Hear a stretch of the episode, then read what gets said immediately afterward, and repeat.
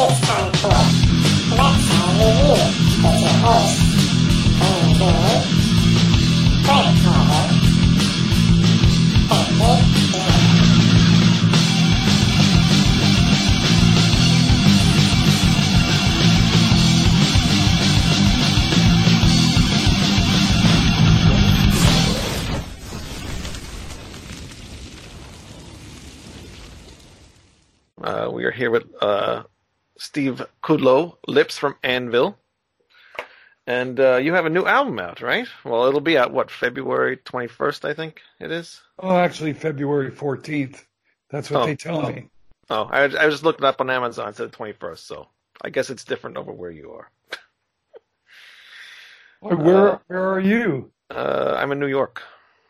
Well, it should be coming out the 14th. That's what it says for everywhere. I don't Bastards know, alive. maybe maybe on Amazon because it, they wait a week before. That's when they Oh. deliver. Then that's what it is then. Mm-hmm. Yep. Can't trust Amazon for anything, I guess. No, but uh, this is, uh, I was reading up some stuff. This is uh 19th album? 18th. 18th album. Wow, jeez. I didn't realize you had so many albums out already. Well, it's we've only been around about 45, Just- 43 years. yeah, so- just a few years, right? Yeah. well, you know what it is. I'm I'm not new new, but um, when the movie came out, that's when I really got interested in you guys, and um, I didn't know you had uh, so many albums out when that movie came out already. I was like, oh my god, when I when I finally saw the movie and I get into you guys and I tracked down every single album that you own, I was like, oh my god, I didn't realize like these guys have really had a lot of stuff out. Yeah, well, you know what the the business the business really fucked us over real good. Yeah. so you know, and and in doing so, you know, you, couldn't get, you know, you couldn't get the production and kind of thing done the way it really should because of lack of money and the way that, you know, you had to scribe your way through, right? right? Yeah. you know, record companies that generally all from overseas, Mm, you know, everything was done on our own. right. So, you know, the distribution, particularly in the USA, was virtually none. Right. Yeah. yeah. So it's not, it's not, uh, it- it's not really anybody's fault. It's just the way that things worked out. Right. Yeah, it was that, that period in time where it was just like everybody was having problems, I think, really, right? Well, once the 90s hit, yeah, Yeah. obviously, of course. Yeah. Yeah. Yeah. I mean, Which is funny because fundamentally, I mean, the, what really, what actually happened, of course, we did the first three albums and we gained a lot of, a lot of recognition very quickly in the first three albums. And, and uh, it got to the point where, and we were signed to an independent label, label Right, in Canada with no distribution in the USA. But what eventually happened, there was a lot of of um, of recognition, particularly from Kerrang magazine and Sounds magazine in the UK, Hmm. which drew the attention of the big time management company David Krebs, Leber and Krebs, which is Ted Nugent Aerosmith's management Right. Yeah. and of course they, they of course they got really interested uh you know they had connections with the Kerrang magazine people which is ultimately Ross Halfin I don't know if you don't know who that Mhm. is Yeah. a very very fam- famous photographer and Ross went to David and said listen you got to check out this band from Canada because of course Ross and Pete Makowski who is known as Toots Daly came to Canada uh, before the uh, the release of Metal on Metal, and they met with us, and they really it really blew up pretty big in in the, in the UK. And that, of course, they went and told David he's got to check us out. So we were in recording uh, our third album, and the next thing you know, there's a phone call from Leber and Krebs management company telling us we got to come to Los or we got to come to down to New York and th- that area and do five shows with Aerosmith. So right away we're going, oh wow, okay. So we leave in the middle of recording the third album and go and do these five dates with Aerosmith, and of course now David Krebs wants to sign the band. Everybody's all, you know, we're all psyched out, just going, wow, this we're going to hit the big time. It's all, this is all great. Yeah. And, you know, the, the third album comes out and it's kind of like lukewarm, lukewarm reception. Mm. Basically, and fundamentally, it's, it's five years ahead of its time Right. Yeah.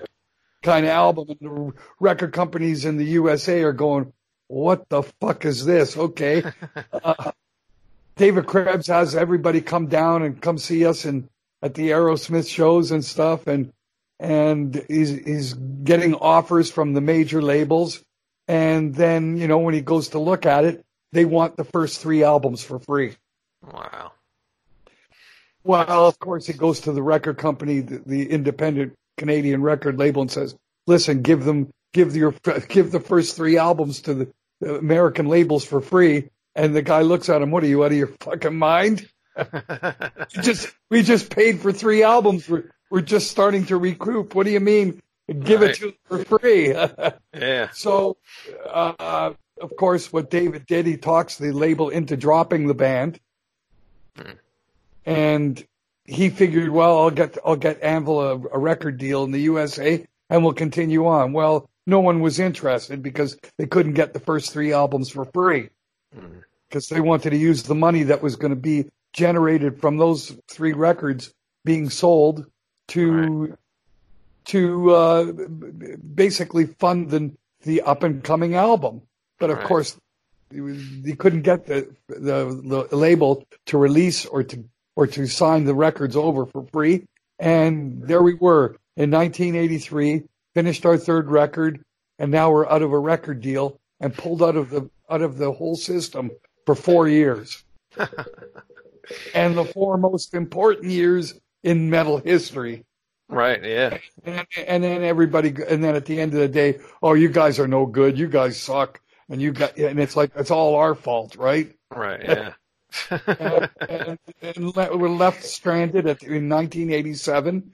Uh, we finally, we finally, uh, kind of pull ourselves, our shit together. And of course, too little, too, too late. In the, in a certain sense, we had, we had to go and, uh, produce our own record and go back to our first, uh, the first studio that we had first worked in and did a, did an album. So we had a, we had to go instead of doing a good, good old 32 track, we're doing, or a 24 track, we're doing a 16 track recording.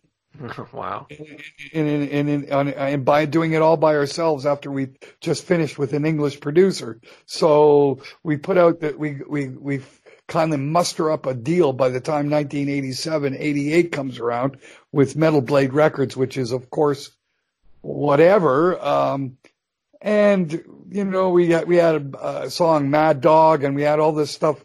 And you know uh, like we're we're trying to get a major deal and we're going to of course all of our old friends like like Johnny Z which is Crazed Management Anthrax Management. He's Yeah. he's going listen man you got some great songs here some great ideas and all that but you know I'm I've got my hands full. I've got I've got a, a half a dozen bands I'm working with. Uh like good luck guys Mm. so there we were, ending up on Metal Blade and having Metal Blade push push a, a, a- band that's lost its momentum was like having an ant an ant pushing the Empire State Building. It's just it's not going to happen, you know. Right. Yeah.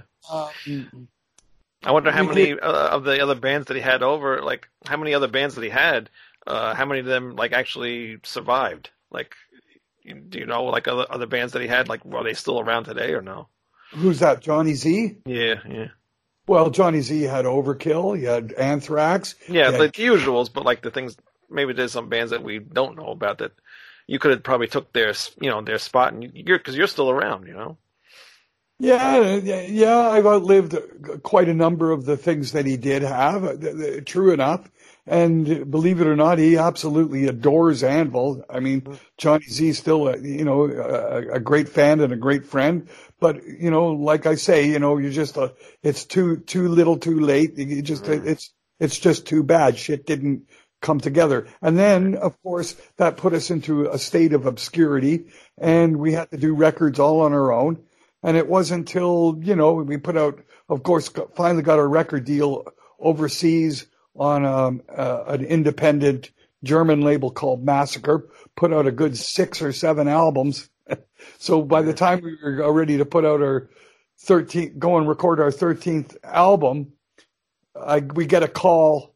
I get a call from an old friend that, um, eh, that, that we knew that we was, was a roadie, that we had roadieing for us, that we met at the Marquee in London, England when he was 15 years old and we had taken him all over the, all over the, all over Quebec and Ontario and parts of New York State back in the in in '85 mm.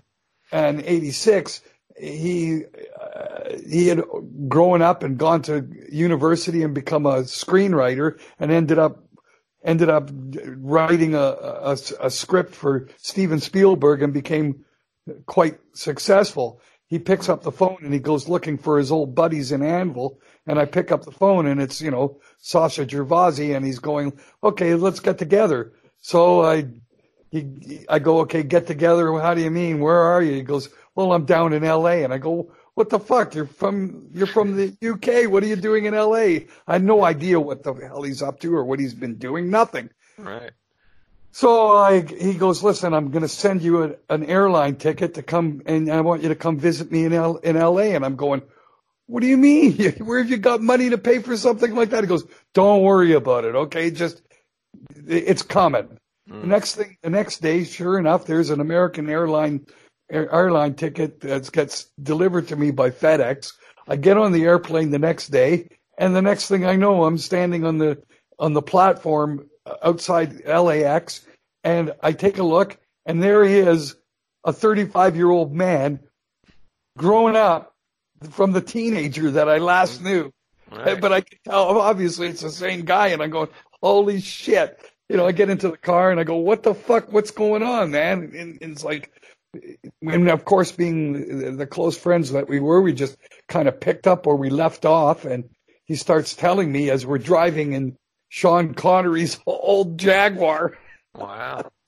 Like he starts telling me, I worked for Steven Spielberg. I wrote the movie. I wrote the movie The Terminal. I went, what the fuck? You're kidding me! I just saw that movie. I I, I saw your name there, but it it just didn't register. I, I couldn't right. believe what the fuck was happening. Yeah. So of course we hung out the whole weekend. Absolutely amazing time, and of course I brought down a whole all the records that of course he hadn't heard and all this stuff and. He takes me over to his buddy's place, this a, a guy by the name of Steve Zaillian, who's actually the, uh, a, a, script and screenwriter that, that did Schindler's List with oh, Steve wow. Spielberg. So I end up at, at Steve Zaillian's house and I'm sitting on the beach at his beach house with his wife who's washing the dog and Sacha's having a discussion with, with Steve in the, in the kitchen as they're making coffee and he's going, who the fuck did you bring to my house, man? So he goes, well, that's, that's Steve Lips Kudlow, man. It's from the band Anvil. Have you ever heard of him? He goes, no. And he goes, well, you know, they got like fucking 12 albums out. You know, he's 50 years old and he's still trying to make it. And the guy just looks at him. He goes, now there is a fucking story, man. Right. Right. Yeah. So then, of course, ding, ding, ding, the light bulb goes off in Sacha's head. I go home from, from LA a week later, I get a phone call from him. He goes, I'm coming back up to Toronto. I go, and you're coming back up to Toronto. What do you mean? What's going on? He goes, I need to talk to you. So I go pick him up at the airport and he, we, we drive over to his uncle's place that we've, that I used to go there 25 years before. And he sits me down in the living room and he goes, listen, I'm going to make a movie about you. And I just about fucking passed out. I started bawling my eyes out. I, I couldn't believe what the fuck I'm hearing. Yeah. Because right at that moment, I realized my fucking ship just came in. Yeah. Yeah, like, all the time. Holy fuck, man. Are you kidding me? This is how it worked out? Mm-hmm. And of course, it, it, it came to reason to me in, in, in, a, in a quick flash that all the shit that I'd been through was all for this moment. Yeah. And, and it was, uh, and you, when something like that happens, you really, all of a sudden, your life comes into complete focus. It's absolutely incredibly overwhelming. Right. Yeah, he's looking at me, freaking out like this, and he's going, "What the fuck is your fucking problem, man?" and I'm trying to explain it to him, and he's going, "Listen, I know that you're you're you're psyched out and you're freaking out right now, but come on, man, we got a long, long journey, okay? Before you, I mean, you're seeing red carpets and fucking spotlights. You better fucking calm down, right? wow. I, I, I, whatever. I, I was convinced. I'm complete. Was completely convinced this is going to be the. This is it. yeah. Um, and I was essentially, and I was right because Mhm. nothing's been the same ever since Really? At all. Nothing's. I mean, I'm living the dream. I haven't. I haven't been back to a regular job in 13 years. Oh wow. The band has not stopped working and putting out albums, Yeah. and that and that's it. That's what happened. Wow. Wow, really worked out for you then. Yeah, I was going to ask you too if you were still working in the school or whatever you were working in. It was a school, right? You were a cafeteria. Yeah. Yeah. Yeah, well, not in school. I was working for for a catering company. Oh yes, yep, that's right. Yep. Yeah. Yeah. So that, that's how it ended up. So uh, it, it's it's quite remarkable, and here we are, 13 years after that, after the the movie had come out. What what I'm telling you about all happened in 2005. Between Yeah. 2005 and 2008, finally the movie comes out in 2008. Nothing, everything has changed. The whole the whole landscape and everything about what I'm doing and how I'm doing it and everything to do with my musical career is completely the opposite. Right. We have not stopped working and been in a in a in a total uh, momentum that is absolutely unbelievable. And uh, you know, in in retrospect, and to look back and see and look at it all, nothing could have w- worked out better because ultimately, um, and this might sound weird, I had, I had a, a conversation with Lemmy in 1983 in a hotel room. Mm. I was going to ask you about this too. All right, go ahead. a very, very famous evening that I had with Lemmy, a, an all-nighter uh, doing speed and drinking. Um, it, it just, it's just actually how everything kind of came together. We kind of looked at and saw the future in both of our eyes. All right. You know that that sounds like a weird thing to say, but, um, and I'm telling him all this stuff, and he's going, "Well, in ten years, somebody's going to tell you all this stuff." And sure enough, that in that not, and it was it was closer to twenty years, and it was Sacha saying everything to me, Yeah. and it was Sacha who made us made us into into stars and so far. So so it's it's quite incredible the way that that things actually worked out. It just it's just extremely magical. Right. Uh, and you, you got to be lucky, man. It's about being lucky. It's about laying the foundation and spending the time and the effort and hard work. And you stay at it long enough and work hard enough and be, be as dedicated to something. Eventually you get lucky. Right. Yeah. You got to be at the right place at the right time. And sometimes it takes a long time for that combination to actually come to, come into play. Yeah. Of course.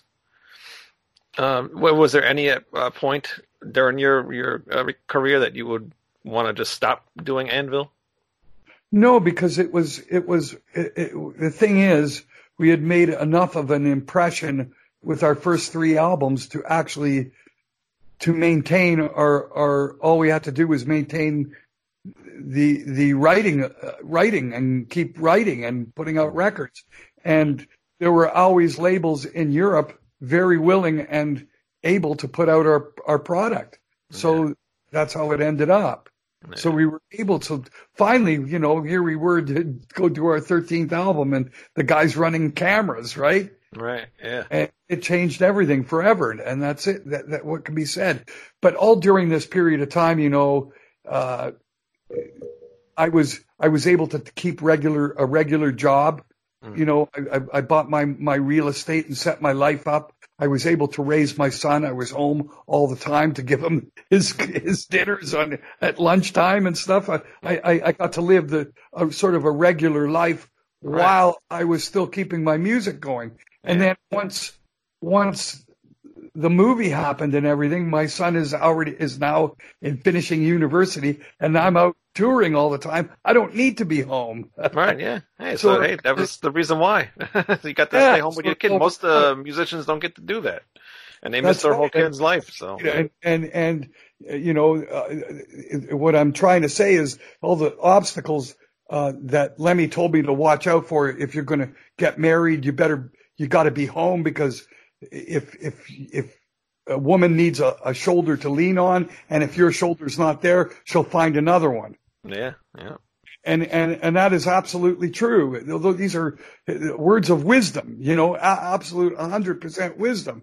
And I was able to be home. I was able to, to acquire my real estate. I was able to raise my, my, my, my, my son. I was able to actually kind of establish myself Mm. whilst still making music right. keeping it alive and keeping the interest and keeping the, the, the whole the whole furnace burning. Yeah, And then when Sacha, of course, came along, bingo, right? Right. And now, what a great retirement plan! I don't have to, I don't have to go to I don't have to I don't have to go and do physical hard labor like doing the deliveries like that. yeah. And I, I travel all over the world, and I don't. The only responsibility that I have is to my wife right. and and she comes out to to Europe and stuff every every now and again, which is wonderful because she gets to you know it's like I'm actually getting to enjoy all the stuff without it getting wrecked Right. Yeah. from being in rock and roll. I got I got to I got to you know I got to the the, the detour method. I I really got lucky in that certain sense. yeah. I was able to avert all the, the problems that I'm sure uh, Bruce Dickinson would do anything to have had. Now that yeah. his marriage has fallen apart and everything is going to shit and it's costing a million of dollars, I'm sure that he, I wish I had Lips's plan. Right. Yeah. Right. oh boy. But uh, yeah, glad it worked out. Um, is your son into music or anything? Uh, well, you know what's really interesting? It's only only as of lately he uh, got he got got suddenly interested enough to start playing guitar. Yeah. And I set him up. I gave him all the equi- I gave him equipment here. Start learning. Go ahead. Yeah. yeah. I mean, he was interested. A li- you know, he said it, it, it's it's actually quite. quite- Some of the stuff is really hilarious. You know, um, we sent him to day camp uh, when he was. I guess he was about uh, six or seven years old, and we had turned him on to Judas Priest. So the Ripper became his ultimate favorite song. so we, they picked him up in the in the bus, and uh, they're having all the kids singing. You know, the wheels on the bus go round and round. And going, You're in for a surprise. You're in for a shock. Anyway, they're hearing this kid singing, singing the Ripper, and they're next thing you know, the phone is ringing, and they're going, uh, "Your son is singing some pretty nasty lyrics." You know, I'm the devil in surprise. You know, uh, I'm the devil in disguise, and it's like, okay, uh, Avery, maybe you ba- shouldn't be singing that at, at day camp. I'm tr- I'm trying to. I got a three year old son. I'm trying to get him into some stuff too. He likes a couple things here and there, but he's he can't get away from Peppa Pig and Sesame Street, so it'll take some time. It's, actually pretty neat when you watch them kind of develop on develop their own uh, tastes and stuff. He really got after he heard TNT and uh, uh, what do you call it, ACDC. He was really got into ACDC and and uh, I guess by the time he was five or six, they had that big SARS festival here in Toronto. Oh, okay, yep. You know, we took him to see ACDC and I had him on, on my shoulders and he's doing the devil sign and he's like five years old. So, I, of course, after all, after all said and done, a f- few years later, of course, the movie had come out and we got to open for ACDC and I took my son, my son came with to the shows and he got to meet Angus. Wow. So it's like a pretty remarkable uh, turn of events, and uh, you know, and then I guess uh, some time after that, he had really started acquiring his own taste, and he became. Uh, if, if you ever heard of Billy Talent, he started. familiar. Yeah, it's a Canadian band that's uh, sort of like um, sort of like a Green Day kind of style, that kind of era Okay. Uh, sort of a new new age punky rock, Mhm. and he got into that. And we were playing, we were playing some festival, and they were at it, and of course they were big Anvil fans, and they invited us onto the tour bus, and I took my son with, and it's like my son is meeting all these all of his favorite bands. He's like losing his mind. but what a way for the kid to f- kind of is gets into stuff, and the next thing you know, he's meeting the guys, and and then he got Green Day, and I know Doug Goodman, their their uh, tour manager, so I got invited down to that, and wow. so my son got to meet the guys in Green Day. It's like my my son has really had the, the opportunity to really have some absolutely stellar moments. Yeah, yeah, of course. Not too many kids can say that. That's cool. Yeah, so it, it was kind of really cool for for, but at, but at the same time, he never really had the interest Mm. in music to, to actually learn. And I tried to teach him. I tried to talk him into it, and he, he just didn't want to know. It's like that's what you do. I don't want to do that. You know? Right, yeah. Yeah, how many kids want to do what their father does, you know? Yeah, exactly. so, you know, now he's like 21, 22, and he's like, like all of a sudden he's got this interest now. I want to learn how to play guitar. Oh, So wow. I set him up and he's been noodling and I've been turning him on to stuff like Jeff Beck and stuff like that. Mm. Now, are you teaching him? Um, no, Hmm. no, he's actually doing it all on his own. Oh, okay. You know, when you got the internet, he doesn't need me, you know, it's, Yeah. He's learned so. how to read uh what do you call it charts and you know tab and all that shit Yeah, yeah, yeah. he's gonna sit down what, what am i gonna teach him that he can't learn off the internet That's true. That's i mean honestly really you know but I mean, God, the the shit that you come up with on a guitar, it just amazes me. Like it's just like album after album, you come up with such good good guitar riffs and stuff. It, it's just amazing. It, it- even like on the new album, it's just the the stuff that you do, and even your guitar solos are, are just awesome. And I was I was reading something earlier, and I didn't even know about this. Uh, let me ask you to join Motorhead at one point, yes that's right and you turned it down. i had no choice i was in the middle of re- the middle of recording my third album I had enough going on during that third album yeah, but it was Motorhead. recording that third album, and David Krebs is is telling us to come and fucking tour with Aerosmith. Lemmy's asked me to join Motorhead. It's like, what the fuck is going on?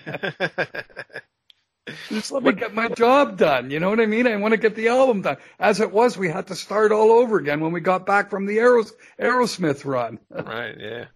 What year was that? in '83. Eighty three. All right. Who left? Who left Motorhead at that point? Of '83, man. Who left? Who was um, the guitar player at Motorhead that left? It was it was Eddie Clarke. It was okay. Yeah. Wow. Wow. You could have had a spot in Motorhead, but hey, it worked out for you anyway, so it doesn't matter, I guess, right? Well, I mean, Motorhead was around forever too. It may not have worked out if I'd been in Motorhead. You know, maybe that's not working out. That's it's not working out, and I wouldn't have been with Rob. And the Fortune I Fire mean, it, it ended up working out. You being happened, staying with and either, and and either would the other ten other albums that I recorded. you know what I mean? There's a lot that wouldn't have happened. There would have been, been no Anvil movie. It would have been really changed history in a huge way. Yeah. Yeah, you could have got kicked out of Motorhead the first week you were there, and then you would have screwed Anvil up, I guess, right? You That's never know. No, there's no way we'll ever know what would have happened or what would have occurred or what the songs would have been like. Yeah, yeah. You would have did a good job, though. Like I said, your guitar playing's excellent. Um, so uh, how is Rob? Is uh, you guys get along? I guess fairly well because you've been you you two have been with each other forever, right? Yeah, it's 47 years. Wow, that's a long time. Not too Yeah. many bands around that can say that, except for I guess Kiss, maybe, right? Yeah, I'm sure Gene and Paul have been playing together for the, for the, for that kind of length of time. Yeah, I don't think it's that unusual. I mean, come on. I I think that I think obviously uh, Mick Jagger and Keith Richards, right?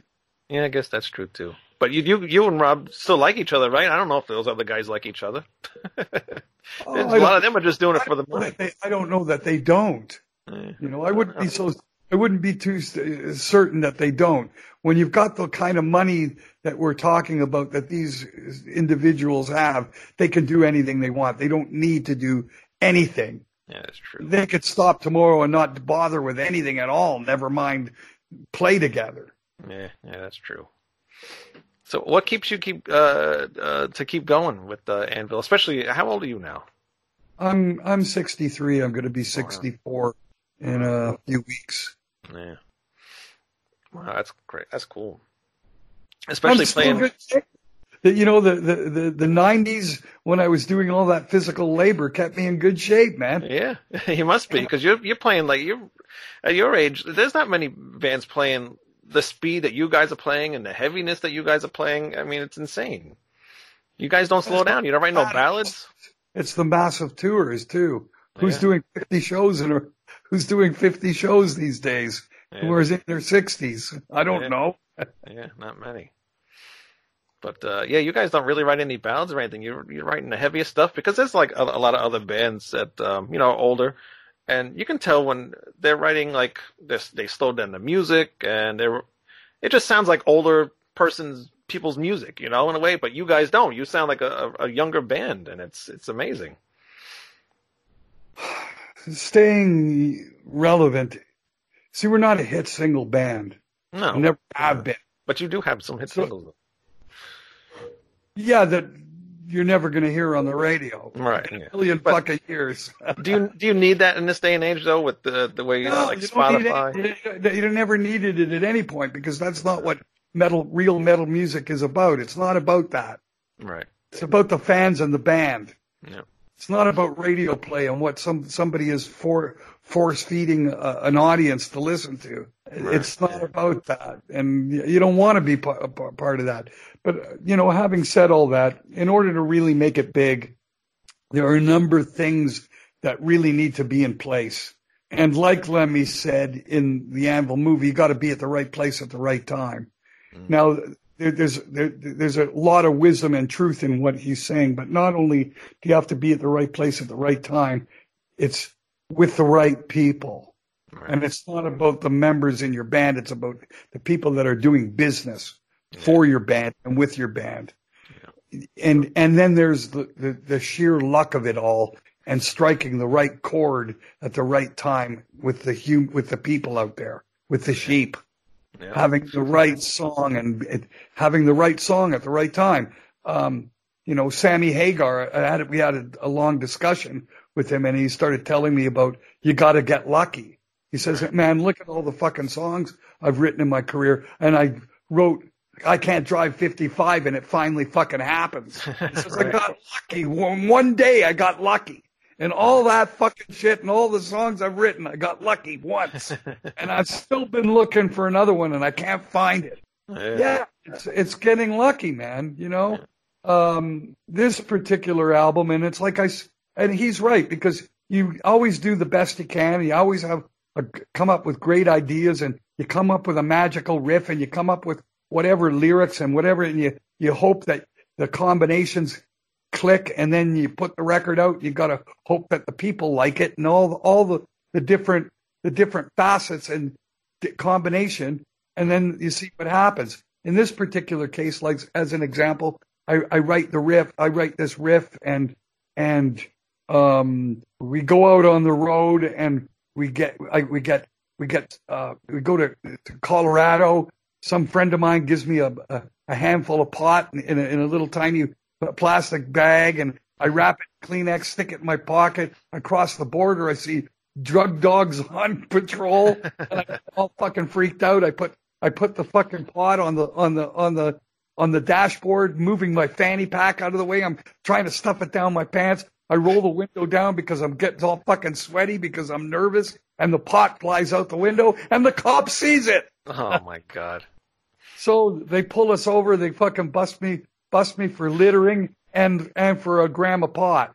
Three hundred and fifty bucks later, and a and a fucking and and a and a fucking almost shitting my pants. Find out that okay, well, there's no criminal charge, and here I am in the USA. I'm a Canadian citizen. I'm thinking, oh, now I'm going to Yeah. fucking jail, and I'm getting Right. deported, right? Oh, Yeah. great. And none of that happened. It's just like Wow. they take our pot, they take my pot away, they give me a, a fucking ticket, and I go ahead, guys, see you later. And the next thing I know, I'm going, okay, give me a piece of paper. I write down all the fucking, I write down all, I write a, a whole fucking poem story out of it. We get, and then I realize, oh fuck, I got a great riff for this. Yeah. fit fit all the lyrics on it, fit all the song. Next thing I know, I'm going, wow, that's fucking what a great fucking song this is making. So we're finishing the song, and we need a, a, a somebody to help us with an album cover. The, the an artist comes down and goes, hey, that's a great song. I th- I can make a fucking I can make a fucking cartoon video out of this. cartoon video. Wow, wait a minute. And it's a okay lyric video. Wait a minute. Cartoon, video, lyrics. Right. Fucking amazing. Who no one's ever done this. And it's like bing, bing, bing, bing. It's that lucky magic. Yeah. Right. And there you got your nabbed in Nebraska. Yeah. That's my favorite song of this new album. Yeah, right. And and that's how stuff like that happens. It's not because you planned it. It's not because you know. It's just shit falls into place. It's the Sammy Hagar theory of of making it. You get fucking lucky, man. Yeah. Who's, who's um? Are you singing? Is everybody singing in the band singing backups this, or do you have like special guests singing backups? Because I noticed there's like Well, a big are- thing. in- in- we have, you know, when we were in Germany, there, there's a lot of there's a lot of talent and friends around, and we've got a, a great a great a great production crew. And um, when we needed some backup vocals, particularly gang vocals, we invited a whole bunch of guys into the studio, and they came and did it. Um, but um, the, the the other magical aspect is finding the right bass player uh, that that that can do great backup vocals. So you, we got, it's the best combination we've ever had. That's more of getting lucky, Yeah. not just. I mean, you can plan stuff all you know, best laid plans. You know what I mean? Right. and it yeah. still works, but it's when you actually let things happen and grow and and mature in its own way that you get the get this kind of thing going on. And you know, we're at, we're at a place in in and time in our our career. I think that we're hitting that really good moment. You know, so Yeah. hopefully everything will click and we'll get that luck and that the right people in the right place. And you know, we're with a new record label and new people promoting us and maybe What we'll record, um, maybe get a little bit bigger and we'll grow a bit bigger and we'll get more even more successful and I'll have even more fun. yeah, I hope so. What uh, label are you on now? What, what was that? More fun and more more more great uh, more money in my retirement in my retirement plan. uh, what record label are you on now? A AFM. Oh, AFM. Okay, that's a good one. Yeah. Um, Dustin, Dustin Hardman is doing our promotion, who is yeah. really superb. Yep, yep. I constantly get his emails, and that's uh, that's how I set up this interview with you through him. Um, yeah, the, the, the new album's awesome. Uh, Legal at Last, I love that song too. The the uh, opening track. Um, now, track number three, Chemtrails. Are you a, Right. uh conspiracy theorist? Uh, No, it's not. It's yeah, it's a conspiracy. Is it a conspiracy? It's just because show me the science, show me the proof. Yeah, yeah, yeah. Okay, well, what are you, a God guy? Where's the science? Where's the proof? Come on, man. Isn't God, God a conspiracy theory? Yes, he is. It is, right? It is, like, yep. what the fuck, man?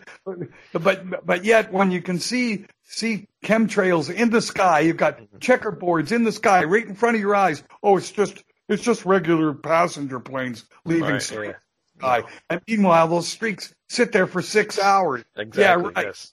Yep. Th- th- That's no conspiracy. There's Yeah. something going on. Oh, there definitely You know, is. some people don't want to admit it. It's it's like you know, hey, Greta Greta is is is being paid to to say all this stuff about the environment. Like what the fuck? What's the truth, man? Right. How dare you? That's what you want to believe? what the fuck is that? right. And they and they pick a, a child to uh to you know do that you know to try to you know pull on everybody's heart. She's not just picked. She's she's she's a Mensa student. She's a fucking genius kid. Yeah. That's not just a fucking. It's you know, and people don't want to know about that. Yeah. The information is there, but oh God forbid you should read about it or find find out the information. She, it's actually legitimate shit. Yeah. People don't. You, you, she's not being paid. Uh, I don't know if she's being paid, but she might be being taught. Everybody has their doubts, right? Right. Everybody has their doubts. I'm I I I'm just I just see things for what they are. I don't I don't listen. I'm I'm, I'm not even on Facebook. I, I, Yeah. I can't handle it anymore. Yeah, I noticed you left. Yeah, everybody's opinions and everybody's everybody's full of shit because Yes. no one is reading, No. right? And i- if you don't read, you're not going to find out the information, and you got to read the right in the right places. That means not not the not not the National Enquirer, Right. okay? And and even even when you're reading uh, stuff like uh, the New York Times, you got to kind of question that because where are they getting their information from? So yeah. it- yeah, you got to be careful, and, and that's what I'm saying. What's the truth? It's what you Right. want to believe. Yeah. So you know, it- people don't want to hear the truth, and and you know, in in the sense that, especially if it costs money, Mm. it's money out of your own pocket. Then it's all bullshit, right? Right. Yeah. don't. Good. We- we- We're all in denial of that that that humanity has actually caused a lot of damage to this fucking planet. No one wants to be accountable. No one wants to be responsible, and certainly no one wants to pay for it. Right. So where are we? What are we doing? Yeah. So you know that, that these are all these are all the questions. A lot of stuff. It's like why is marijuana? Why was marijuana made illegal? Right. Come on, yeah, man. People, people, people, you got to ask that question. Why was it made legal?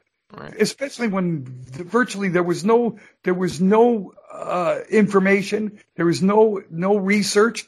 No one knows what the fuck is going on with it, or, or especially in the 1930s. But Right. what they did know is they know they knew that if they if they let that that plant be grown and it to be manufactured and be looked looked after, it was going to fucking destroy destroy the cotton industry, Mm. the, the pulp and paper industry, the lumber industry. Yeah. It was a huge, massive threat to the to the to the national economy of the world. yeah. Yeah, Make it's all it about legal. all about money. All about money. Because, but trust me when I tell you, and you don't even have to trust me. You, everybody knows, the government doesn't give a shit what's good for you or bad for you. No. All they care about is money. And Exactly. if they if they, if they did care, we wouldn't be smoking cigarettes. We Right. would be, we certainly wouldn't be drinking alcohol. And these are re, these are addictive drugs. Yeah. This is re, that is really addictive drugs. Marijuana is not addictive, Right.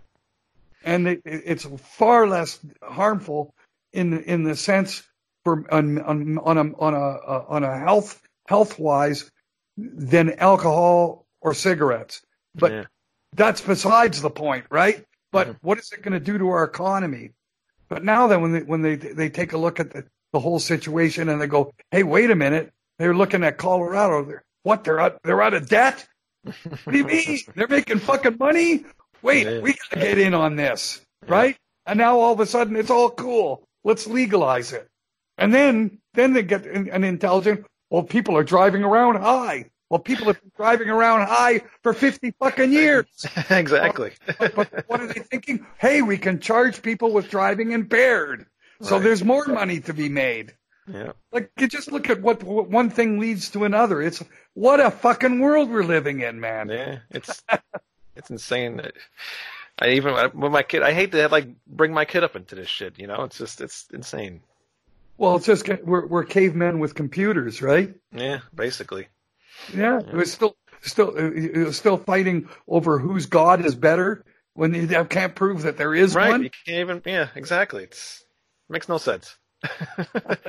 and, and and meanwhile they could have had they could have had batteryized cars from 50 60 years ago if not longer and who knows where we would be with battery technology if they had started with it instead of instead of c- c- trying to put it away because of course the oil companies let's let's abolish it Right. Yeah. can't let that happen. But what did we do? To, what did we do? We kept on building building fossil fuel engines that pollute our air, and then we've got fucking we've got we got to we got to send airplanes up to to, to emit alumina to to sunlight to keep keep the, the the the temperature of the planet down, and that's called chemtrails. But we can't we can't. That doesn't exist. That's not real. That's that's a conspiracy theory, right? you know, we can't let marijuana, marijuana, you can make diesel fuel. You can make plastics and plastics and, and, and fabric, fabric so that, you know, instead of having blue jeans, we'd have green jeans and, and they'd last for 20 years, but that would have put Levi's out of business. So we got to make sure marijuana stays illegal. Like it's, Right. it's just a fucking crazy world, man. It is crazy. Now you guys legalized it over there. What? Uh, two years ago? Or yeah, it's, years it's, ago. it's, yeah, it's about a year and a half ago now. Uh. They still didn't legalize it here in New York yet. It was like October seventeenth, uh, a year of- a year ago, a year and a half ago, right? Oh, okay. It was yeah. All right. Yeah, they still didn't legalize it here. I mean, I think you get like the liquid thing or so. I don't know. I don't smoke anyway, but still. Yeah. the other the other two guys I do the show with. Huh? Yeah, it's interesting. I I I I, I kind of quit because I, I I quit cigarette smoking, Mm. and I was smoking pot with with my tobacco. And the, and I'm and tobacco is being like addicted to fucking heroin, man. It, Right, to, to quit tobacco is a real serious fucking thing, man.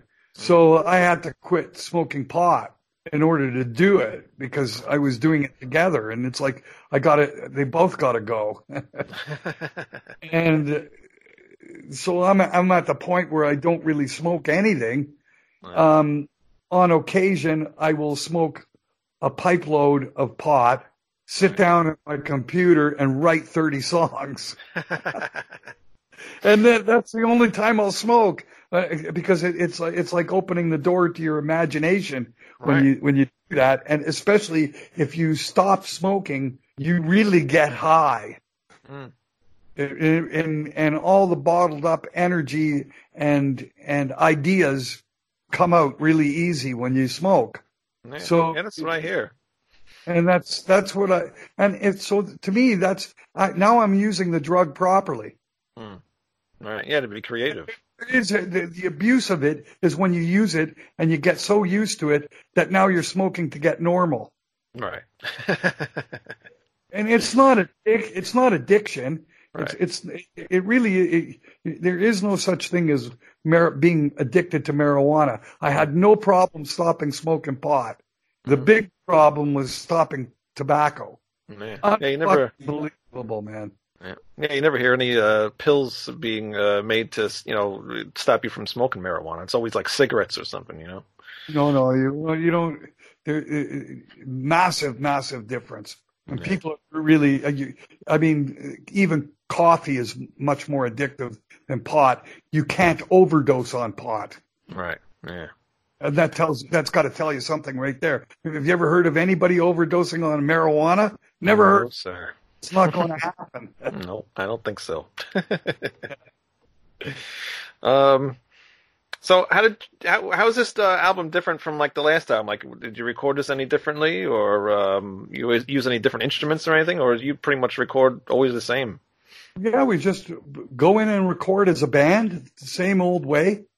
You oh, so you actually like go into a studio and practice with each other and everything? I guess you have time now because you don't got any jobs. So That's right. Yeah, that's right.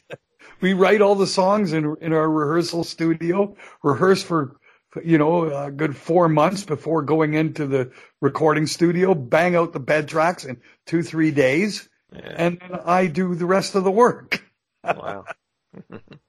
Really cool. Yeah, a lot of bands don't do that. Everybody's like, even uh, I have a band, and it's just me and my friend, and uh, we share files back and forth on the computer. We don't go into a studio anymore. It's, you know, it's we just don't have the time to do that. But it's good to know that you, you know, get together with the guys and actually put the music together. Yeah, we record it like a real band. You Yeah, and Rob plays the bed track top to bottom. yeah, we, the whole band plays as a band. So Right. the, the, the, the there's a bed track. The, the you know the basic fundamental tracks are done as a band. Mm. yeah. I think that makes the songs better.